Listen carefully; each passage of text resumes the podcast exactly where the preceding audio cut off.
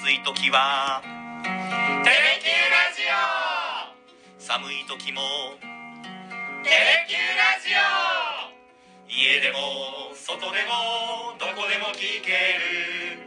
ちょうどいいぬくもり。テレキューラジオはい、えー、福さてプラス今日もライブでお伝えしていきます。今日ももう毎週水曜日と言っていいんでしょうか？今日も西日本新聞社の 久留米総局長の瀬山茂さんとお伝えしていきます。はい。瀬山さん、今週もよろしくお願いします。はい、よろしくお願いします。もうなんかすっかりお馴染みと言いますか、毎週になってますけども、なんかあのーそんな感じですね。なんか帰ろうとすると、木戸さんがちょっと寂しそうな顔をするので、ついつい。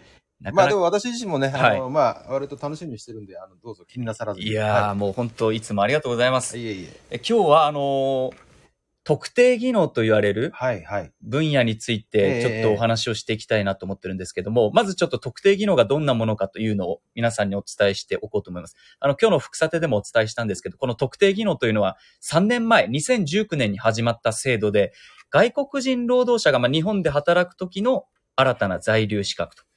で、今日はその介護職についてお伝えをしました。あの、はいミャンマーから来た人が2人いまして、ええまあ介護職で実際に働かれてるということなんですけど、これはその特定技能の期間が5年間うん。ということで、そうすねこの5年経つと、はい、はい。はい介護福祉士という国家資格を取れなければ、もう帰国しなければいけないと。いう制度なんですよね。はい。瀬山さん、この5年の壁については、まずどう思われますか？いや、あの、先ほど VTR でね、出てきた、あの、び病院のね、介護職の、あの、ミャンマーの方ですかね。え非常になんか生き生きと働いていらっしゃって、うんで、まあ、日本の方、日本人のね、他のスタッフとの方も非常にコミュニケーションも良くて、いいチームだというね、えはい。紹介ありましたけども、うんまあ、あのこの特定技能は、まあ、医療とか介護とかね、そういう現場で働き手が不足しているところの外国の方にね、うん。専門的なスキルを持った方に働いてもらうとはい。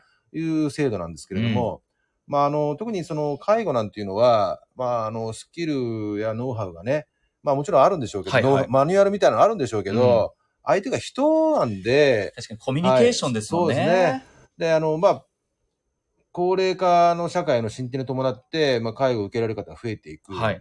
で、そういう現場に人が足りない。うんで、外国の方がそうそういうところで働い働く。うんそれがね、やっぱスキルを、まあ、徐々に身につけていって、そして、まあ、介護をされるか、ね、あの、お年寄りの方を中心に介護される方はいと。の、まあ、信頼関係もね、えあの、徐々に、まあ、できていくわけじゃえないですか。うんうん確かに確かに。はいそういう中で、じゃあ5年経ったんで、介護福祉士の資格がね、ないんだったらもうお帰りくださいと。はい。いうのはね、ちょっとあんまね、身勝手かなっていうね。そうですまあ、あねの。介護する側、される側、はいお互いにとって、まあ、それは良くないことだと思うし、日本の経済というか、日本社会にとっても、マイナスになる恐れがあるなと。そうですね。え今日、副査定でもお伝えしましたけど、うんその、まあ、介護人材、介護で働く人たちは、3年後には、2025年にはもう43万人不足すると言われている中で、僕はやっぱりこれ、その介護人材をもっともっとこう、たくさん外国から来てもらうためには、この5年の壁はもうなくしていった方がいいんじゃないかなというふうに思うんですけど、え瀬山さん、率まあ、直に私まあ、そこは私も、あの、まあ、同感ですね。まあ、さっき言ったように、ますごまあ、社会人で我々だってそうだけど、はい。まあ、5年ぐらいでようやく一人前っていうかね、そうですね。ね 確かに。あのーそう言われるじゃないですか、はい社会人とか。えそうだから、まあ、介護の現場なんてもちろん専門職なんで、うんまあ、5年ぐらいでようやくね、え。うん。一人で独り立ちできるかなっていうぐらいになるわけでしょ、はいきっと。で、そこで手放してしまうのかと。うん。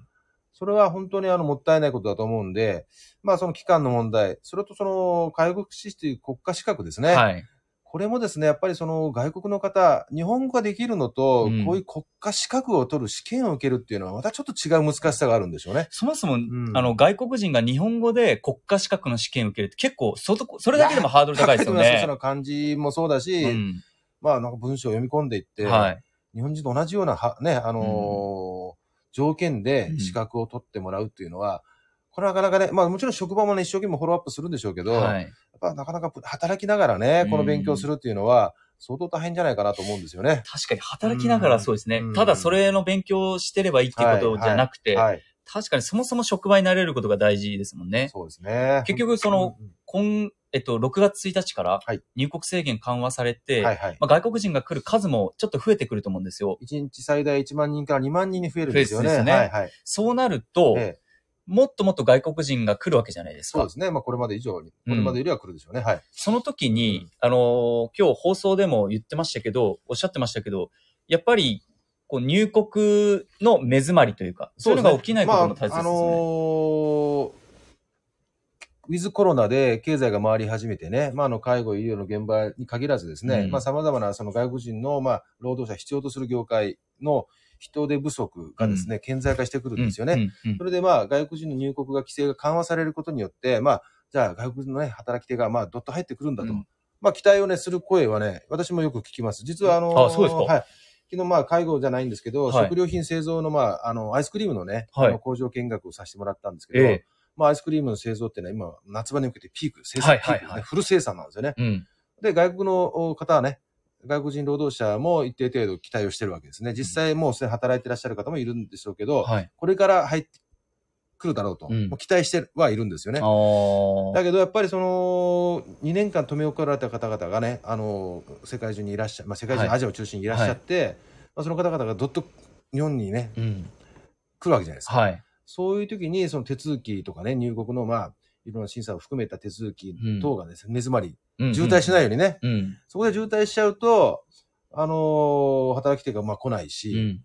もう最悪のけことを考えるちゃいけないんでしょうけど、またコロナがまた増えたりすると、うんまたあの門が閉ざされるかもしれない。水際対策また取られちゃうと。だからその緩和してるこのタイミングで、はい速やかに入れる人は入ってもらうと。うんうん。そのあたりをね、あの、まあ政府とかは、あの、しっかりね、やってもらえないといけないなと。まあ、それが日本のね、ウィズコロナの経済の、まあ、下支えするね、うんうん。ことにもなるんでね。なるほど。はいえじゃあ、それだけあれなんですね。その、やっぱり、現場でうはん、心待ちにしてるんですねい。やいや、ももう、う不可欠ですよね。うんうんあのーこのえーっと、この特定技能。技能のはい。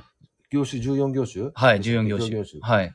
は、と、とりわけ人手不足が、ね、顕著な業種、業界じゃない、農業もそうだしだから、特定技能でってことですそうなんでよねす。よね。5年間と。そうそうそう。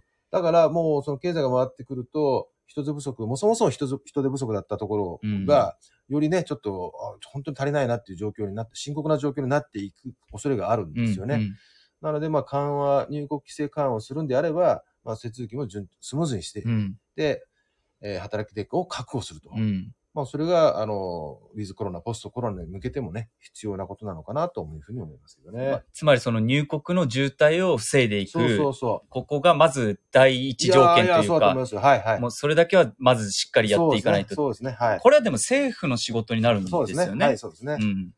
民間で言うと、まあ、どんなことが受け入れる方からすると、はい。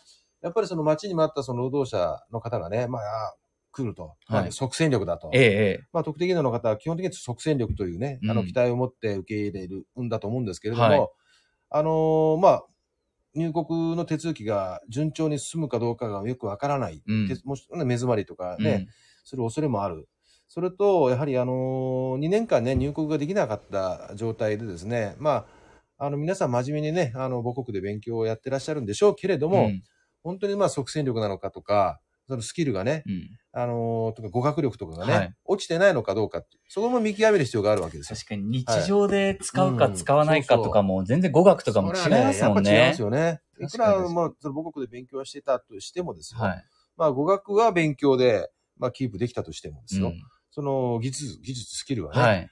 やっぱりその、はやっていかないとね、どうしたって落ちて、落ちる。うんそのあたりを、この受け入れる側も見極める必要があると思うんで、その入国規制が緩和されたからといってね、即戦力がすぐに来る、すぐ使えると。そうなるかどうかわからないんで、ある程度ちょっと時間的な余裕もね、うん。持って、あの、受け入れることも必要なのかなというふうに思いますけどね。はい。でもなんか個人的にやっぱりこう、うーんって思うのがですね、ええ。その将来的に不足するって言われてるのがもう試算が出てる中で、ここの制度ってもう抜本的に見直さないと、このままじゃもう絶対足りなくなるわけじゃないですか。そうですね。まあ、少子高齢化、少子化は確実に進んでるんで、はい。まあ、あの、だんだん日本経済も少しずつシュリンクしていくんでしょうけど、うん当面、この介護とか医療の分野は、高齢化の進展に伴ってね、あの、人手不足っていうのは、あの、深刻になっていきますそうですよね。ね。で、それを補うのは、はい。やはりその、外国の方。はい。だけどこれはね、あの、例えば韓国だと他の国でも一緒なんですよ。はいはい。そうするとね、人材の奪い合いが起きるわけですよ。競争なんでそうそう。すね。日本の問題、日本のあの都合だけで、はい。考えちゃダメなんですよね。国同士の競争、あの人材の争奪戦っていう意味を考えてもね、日本の制度をより使いやすいね、うんうん外国の方が来て、あと早く日本の生活にたな馴染んで、うん。働いてもらって安心して暮らせるうん。ような、あのー制度にしていかないとね、他の国に取られちゃう。そうすると人材不足がなかなか埋まらないというねそういう問題になっていくわけですよ。あの、はいオンエアでうん、佐山さんがおっしゃってたじゃないですか。あの、入国できない外国人40万人以上いるね、いらってしゃる。はいはい。その人たちが、はいじゃあ、例えば佐山さんが3年間いらっしゃった韓国に取られる可能性もあるってことですよね。全然ありますよ。韓国は日本よりも外国人の受け入れ制度が整ってますからね。あー。あ、そうなんですか。はいはい。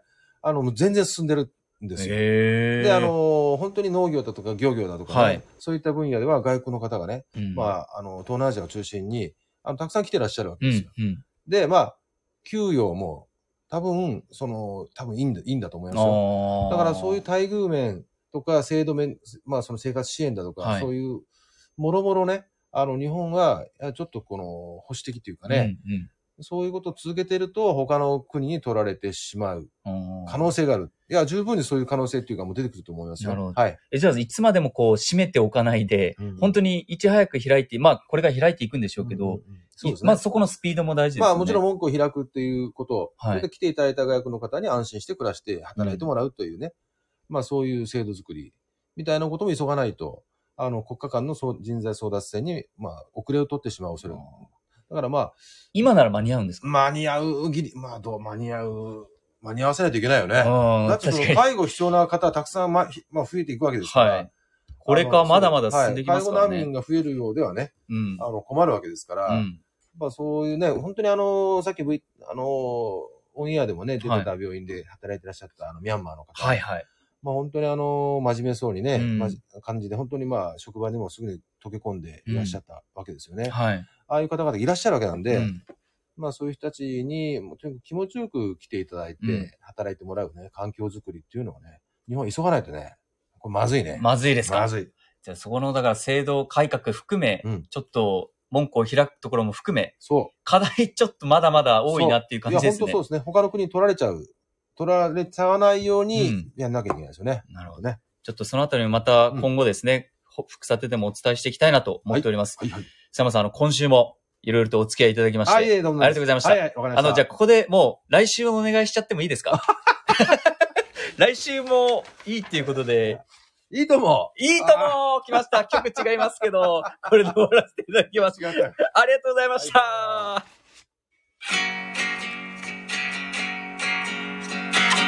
し